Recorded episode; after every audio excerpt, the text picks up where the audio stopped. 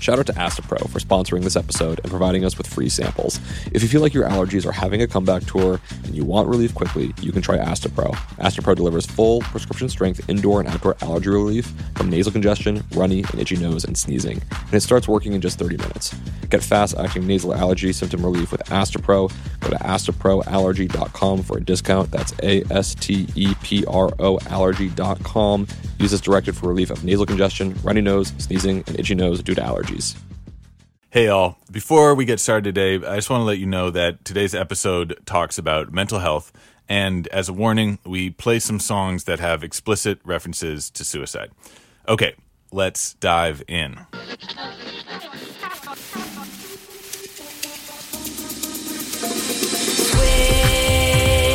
Switched on Welcome to Switched On Pop. I'm musicologist Nate Sloan. And I'm songwriter Charlie Harding. And I'm podcast producer Megan Lubin. Back again. Yeah, you are. Guys, I, I want to kick off today's episode with a personal admission that, to be honest, I never imagined that I would make in such a public way. Mm. What's up? I have been struggling. Um, I've been feeling anxious, depressed. I think stuff that a lot of people are having a hard time with right now. Mm, I'm sorry to hear that. Thanks. And it's a hard thing to talk about, right? Because generally speaking, I'm okay. Like I have work and a partner and a roof over my head. And so when I say struggling, I mean there's stuff going on in my brain these days that feels very hard to manage. And sometimes I don't manage it so well. I mean, it's obviously been a really, really hard time for a lot of people. Global pandemic, political unrest, climate anxiety. It is rough out there, Megan. And I can only imagine what you're going through. And, you know, you're not alone.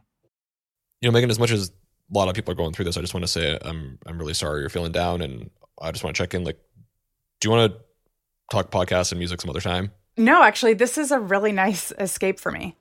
Truth be told, one of the things that's been the most helpful, the most distracting in this time is music, which means I've been mm-hmm. listening to a lot of music lately. Hmm. I've been noticing something. At first, I thought I was projecting just because of what I'm experiencing right now, but I I think there's really something here. I want to run it by you guys. What's that? I'm hearing pop artists making explicit references to their mental health in their music, hmm. not making allusions hmm. to it or hiding it behind metaphor, as brilliant songwriters so often do. Mm-hmm. I'm hearing them actually say, I'm not okay. And in a lot of cases, making explicit references to the things that they do or take to cope. And I think a really good example of this is the artist Girl in Red and her song Serotonin. I'm running low on serotonin. Chemical imbalance got me twisting things. Stabilized with medicine. There's no depth to these feelings. Dig. So, Girl in Red is the stage name of Marie Ulven. She's a 22 year old producer and singer songwriter from Norway. And in interviews, she's talked about this song, Serotonin, coming out of a really unstable time in her life when she was struggling to separate the stories in her head from her external reality. What struck you about the song when you first heard it? A couple things. I mean, one, it's a really good song. Like, I enjoy listening to it. Truth. But I think the thing that got me talking about it with friends and and talking about it with you, Charlie, is I heard in that song a comfort with the clinical language surrounding mental health. So words like Serotonin. serotonin. Yeah. Yeah. I'm running low on serotonin. Chemical imbalance got me twisting things. Chemical imbalance in my brain, taking medicine, medication to Exactly. help fix all these feelings. Yeah. And later in the song, she makes references to intrusive thoughts. I get intrusive thoughts like cutting my hands off, like jumping in front of a bus, like how do I make the stop it Like these are not words that I use when I'm talking casually about my own mental health, but they are words that I might use in a meeting with a psychiatrist or a therapist. Right. Mm. And while this is a very good example of what I'm talking about, I think Girl in Red is far from the only one writing like this. Another great example is the new Billie Eilish album and the first song, mm-hmm. Getting Older. Can't shake the feeling that I'm just bad at healing. And maybe that's the reason every sentence sounds rehearsed. Billie is an artist who is very well known for emotional honesty in her music. Right. But even still, she seems to treat this album like it's a step further than she's taken before. Here's the last line of Getting Older. I've had some trauma, did things I didn't wanna, was too afraid to tell you, but now I think it's time.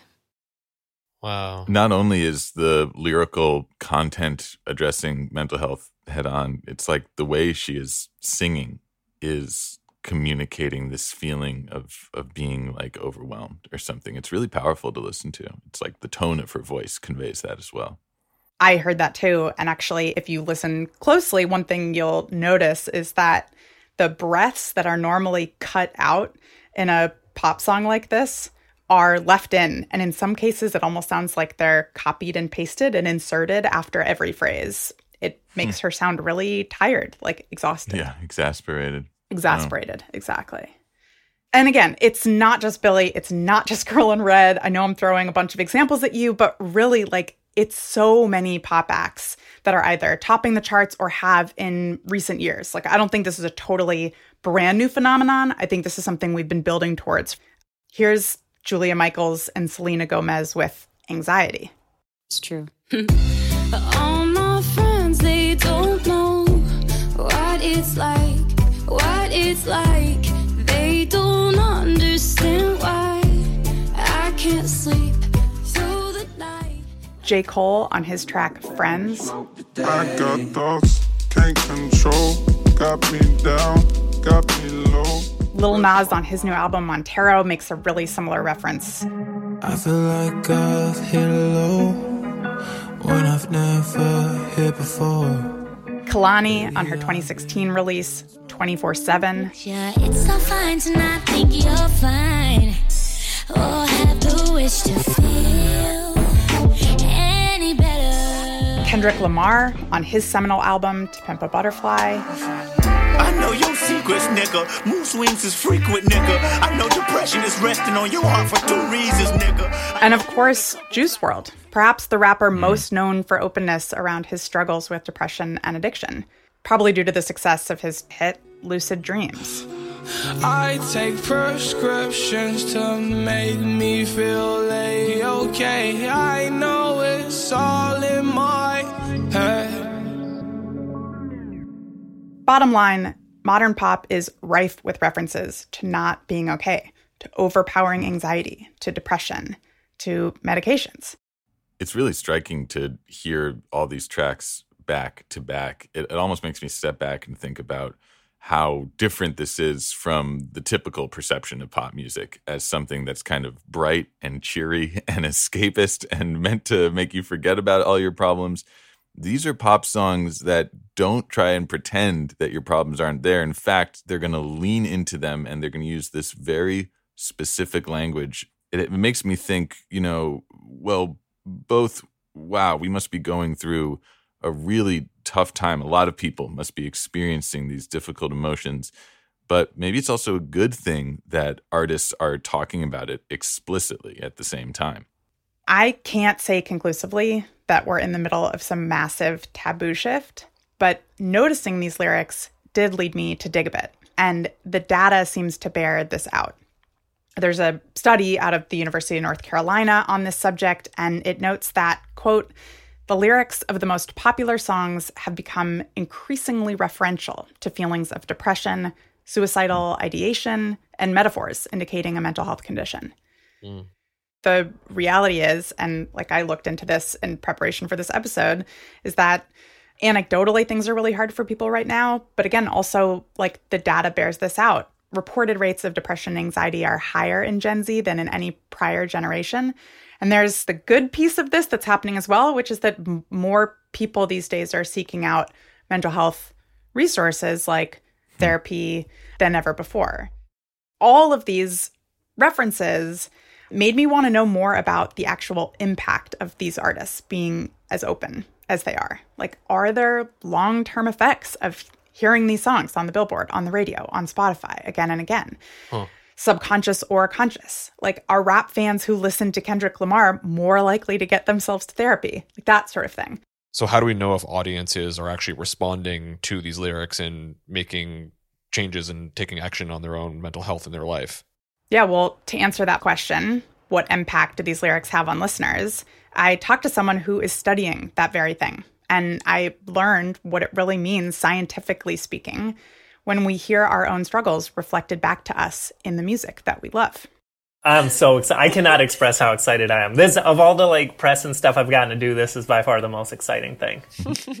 That's sweet. So that is Alex Kresovich. Alex is a PhD candidate studying health communication at UNC Chapel Hill. He's also the author of that study I mentioned up above. Alex studies the effect of popular song lyrics on people's attitudes and behavior.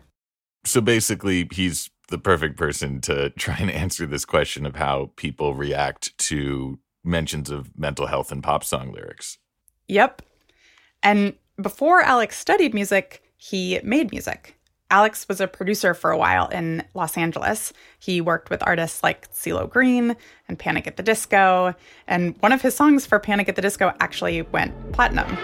Some only live to die. I'm alive to fly higher than angels and outfields inside of my mind. I'm ascending these ladders. I'm climbing. Say goodbye to this whole world. Whoa. Damn, Alex K. That's King of the Clouds, which was released in 2018. I guess I'm curious. You know, Nate and I fill really different roles in this show. He gets to be Mr. Academic. I get to be like producery, songwritery dude. Like, how does someone go from one role to the other? How do you go from writing songs to academia? Yeah, um, well, it's complicated. One thing to know is that Alex himself has long struggled with his mental health. He was diagnosed with generalized anxiety disorder when he was just seven years old. What happened was uh, music was my escape from my anxiety. And I would go to the basement at my parents' house where they had this old big speaker system, and I would listen to music for two to three hours a day just by myself. I would dance around. I would pretend I was a sports star. I'd pretend I was a rock star. I would like live out all these scenarios in my life, and it was a way to really escape my day to day anxiety and just live in my imagination. Alex, of course, grew up and turned those basement fantasy sessions into a whole career. But I think when you get a job doing what you love, it can go one of two ways. And I mm. think for Alex, it stopped being an escape and it started to feel like a series of obligations and hmm. deadlines. And the way he tells it, after a while, he just hit a breaking point in LA. It wasn't even that dramatic. He'd just been working hard for a long time. And a big hyped up single he was working on for a major artist got canned after months of production and painstaking fine tuning.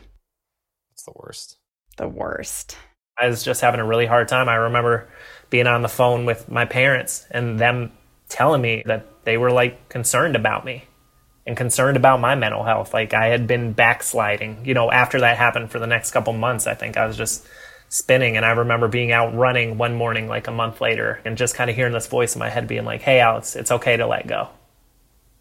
And it's like, it's okay. And that that day, I was like, all right, I'm, I'm going to get out of here as soon as I can. So gave it another month and a half, and that was it. I can sense that it's sort of bittersweet to have ascended to a point in a career which is basically an impossible one to have and then to have to leave it all behind. But I think it's really brave to see this thing is is actually the most counterproductive to my mental well-being. I've got to get out of here. I think it's a really strong thing to have to do.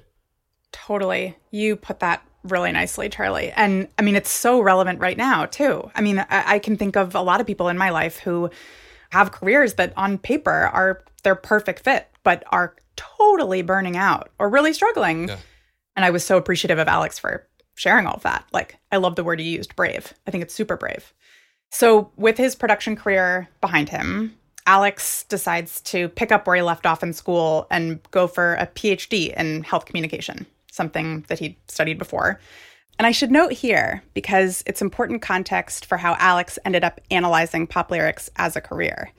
In the years leading up to him going back to school, there had been a whole bunch of people studying the impact of celebrity health disclosures on the public. First of all, let me say good, a- good after late afternoon. There's a Hallmark study that came out in 1995 evaluating the impact specifically of Magic Johnson's HIV diagnosis on people's attitudes towards those with HIV. Are you scared right now? No. It's another challenge, another chapter in my life that it's like your back is against the wall. And I think that you just have to come out swinging. And I'm swinging. And the study authors, these two researchers, William J. Brown and Michael D. Basil, found that the results of the study hinged on participants' personal investment in Johnson. So basically, hmm. their willingness to go get tested for HIV, their attitudes towards those with HIV, correlated to how much they liked Magic Johnson. So this is where Alex sees an opening. There are tons of people studying the impact of celebrity health disclosures in television and in sports, but almost no one looking into song lyrics as a vector. So he pivots and pretty immediately starts scoping out this study. Alex wants to know how listening to music with mental health related content might lead to better attitudes around mental health and what he calls behavioral intentions. Basically, your intent to do something. So, your intent to seek treatment, for example. Right. He believes that listening to lyrics will change attitudes, but he wants to study how and to what extent. Can I just ask why pop lyrics? Why not just do a direct comparison with Magic Johnson and look at how musicians' public comments impact fans? Okay, so Alex also has reason to believe that lyrics are a particularly powerful medium when it comes to processing our emotions. There's a famous sociomusicologist named Simon Frith who wrote that. To sing words is to elevate them in some way, to make them special, to give them a new form of intensity. But what it, what it really says is music is different because it helps us find meaning. And because of this, because we connect with song lyrics empathetically, like we feel the artist experience as if it were our own, Mm. Alex thinks that song lyrics can change attitudes regardless of whether someone has a connection to the artist, which would be kind of a big deal in his field. So Alex gathers up a participant pool of about 250 undergraduate students and sets them up with a survey. And the survey starts with sound short clips of contemporary pop songs, which happen to center around themes of mental health. So the songs I picked were In My Blood by Shawn Mendes, Help me. It's like the walls are caving in. which is about anxiety difficulties, Breathing by Ariana Grande, Just keep breathing and breathing and breathing and breathing. which is about a technique for dealing with anxiety. Uh, 1 800 273 8255, the very popular Logic song, which is about depression and suicidal thinking. I don't wanna be alive.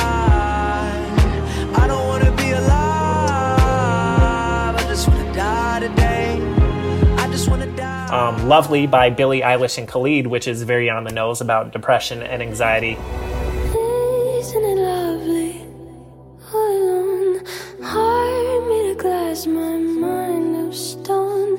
Tear me to pieces, skin and bone. And then Lil Uzi Vert's XO Tour Llif3, Push me to the edge. All my friends are dead. Push me to the edge. which is about um, depression and suicidal thinking. After the clips play, participants get hit with a series of statement questions.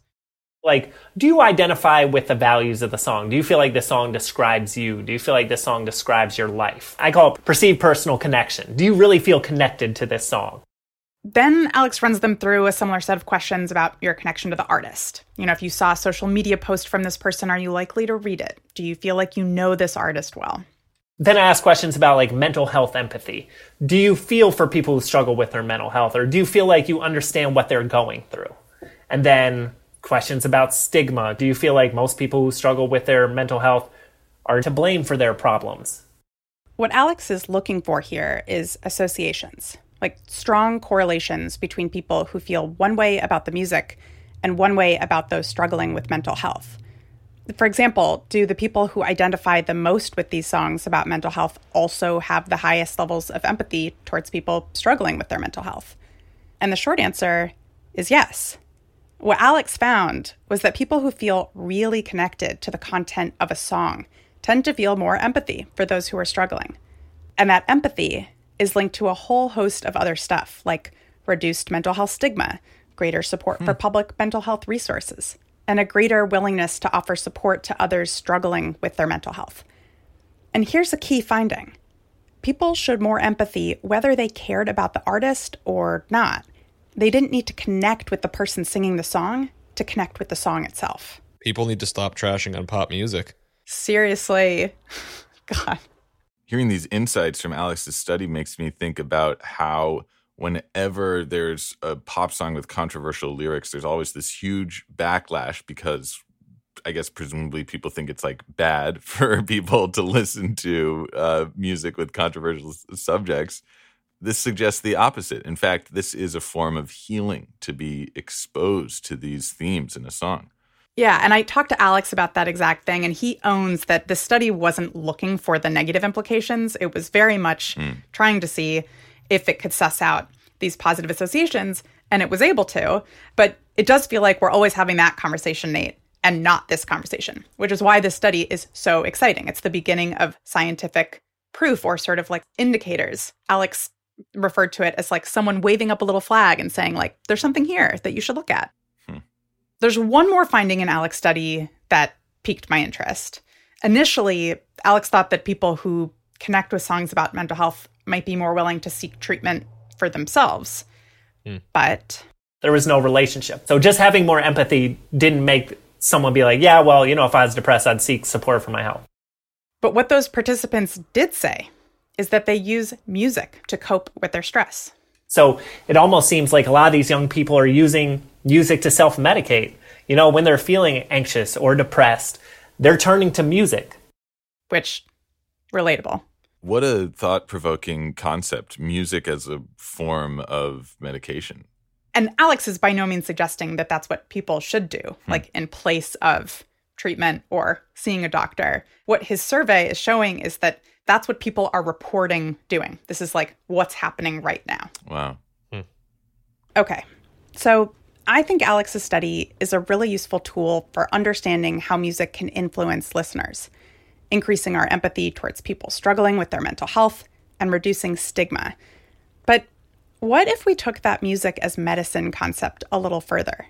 What if musicians behaved more like actual healers, doling out the exact right sounds for low moments, songs formulated to help people feel better?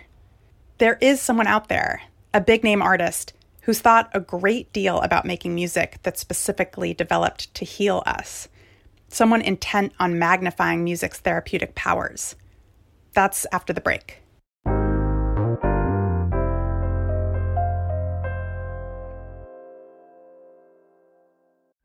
Shout out to Astepro for sponsoring this episode and providing us with free samples. If you have allergies, then I've got a familiar scenario for you. You wake up on a beautiful spring morning and peek outside to get a feel of that nice breeze, but then you start to feel a little tickle in your nostrils. That tickle is the spring air telling you to go be a hermit and avoid the outside because you'll soon be a sniffling, sneezing mess. But don't listen to it. Allergies suck, but a good nasal spray makes all the difference.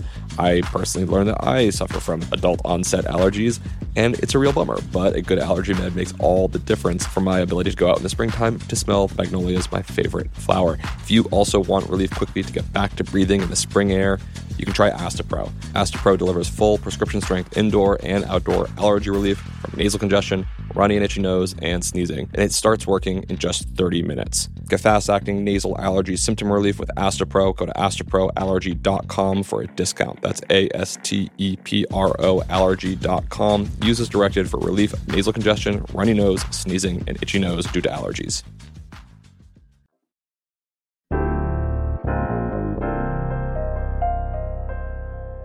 Before the break, I mentioned an artist who thinks a lot about the healing power of music. Hey, nice to meet you. I'm Esperanza Spalding. I think once we figured out that we were going to be making this episode, we knew we had to talk to Esperanza Spalding. She recently put out an album called Songwrights Apothecary Lab. The project emerged out of a series of actual labs, multi day affairs where Spalding would gather fellow musicians, researchers, therapists, and other non musicians. Every song on the album is conceived of as an antidote to a specific emotional pain. In fact, she calls the tracks formulas, formulas that we sing. Formula. Like here's Formula 3, a formula for, quote, releasing the heaviness of a seemingly endless blue state. Why we are stuck inside?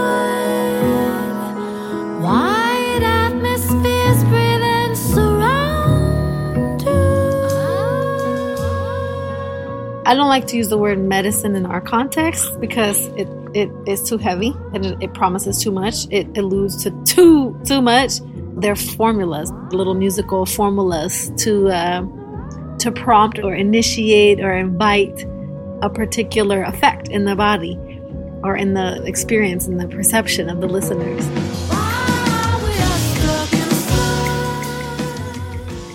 First of all, let's talk about that song for a second because that was celestial. Like those stacked vocals, those melodies, that sparse accompaniment. Like, but I also want to know more. Like, I get why she doesn't want to call them medicine, but it also seems like that's how she's thinking about this on some level. Esperanza used the word apothecary in the title. Yeah, I don't know. Maybe medicine just had some too harsh connotations or something. But yeah, each track is a thoroughly researched, methodically composed piece of music with a single healing objective. And the whole project rests on this one question the question you might ask yourself when you're standing in front of an aisle of cold medicine What do I need to feel better than I do right now? For instance, Corey King, wonderful songwriter, producer, trombonist. Corey arrived on the first day of the lab and we discussed like what do we need what do you need the song for? Corey. Corey said, What do you need a song for? So that was our prompt. But it's light years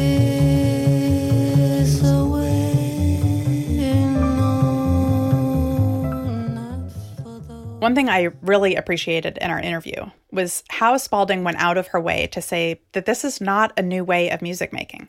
In fact, it's as old as arranged music itself.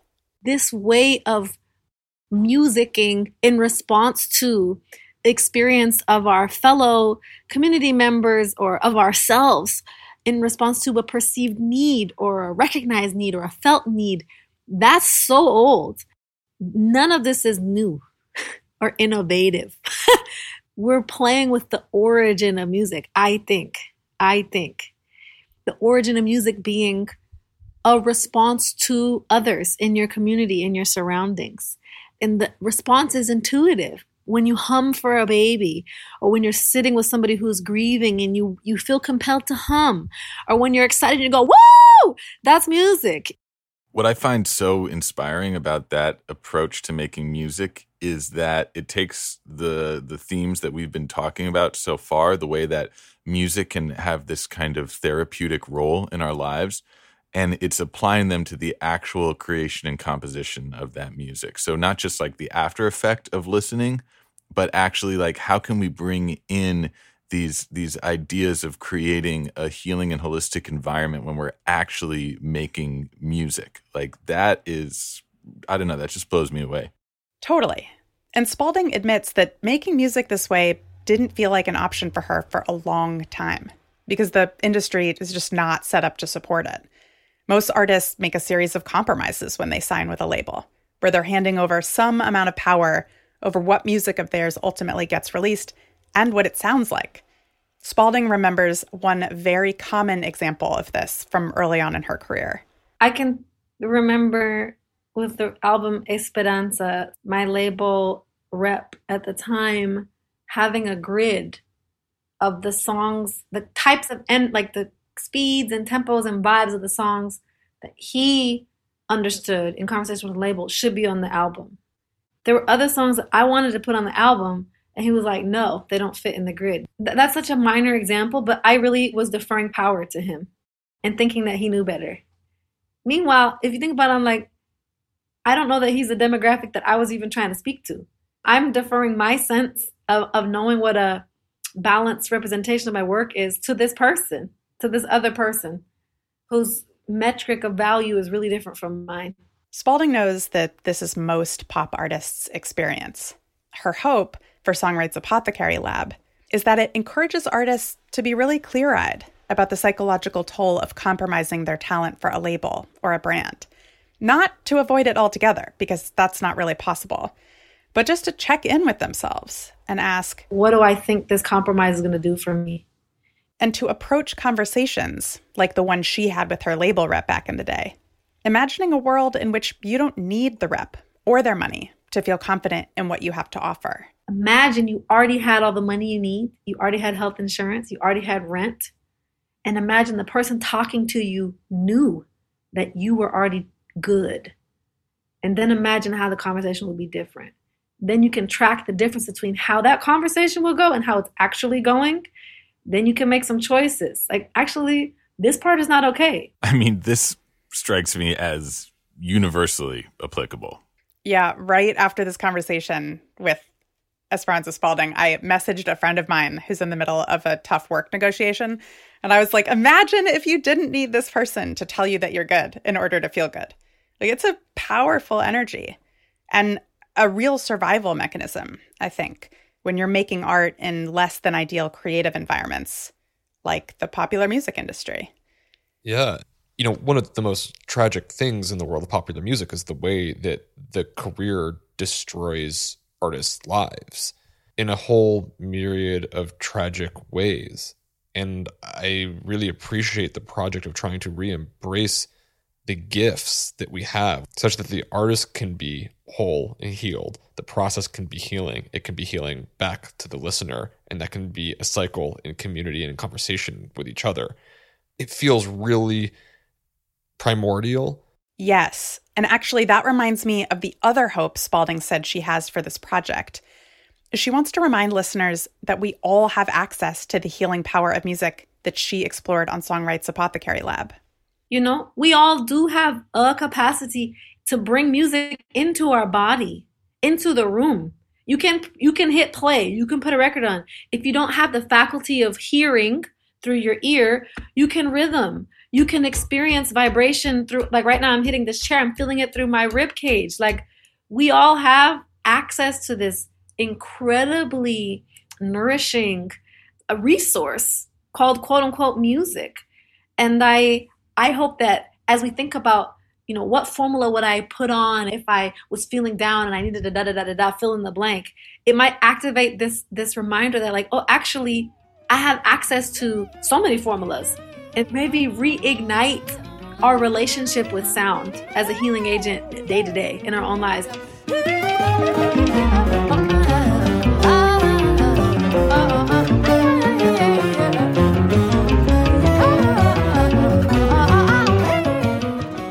And to reignite the relationship with our own intuitive sense of what sound we need at any given time. Because you know, we do be knowing.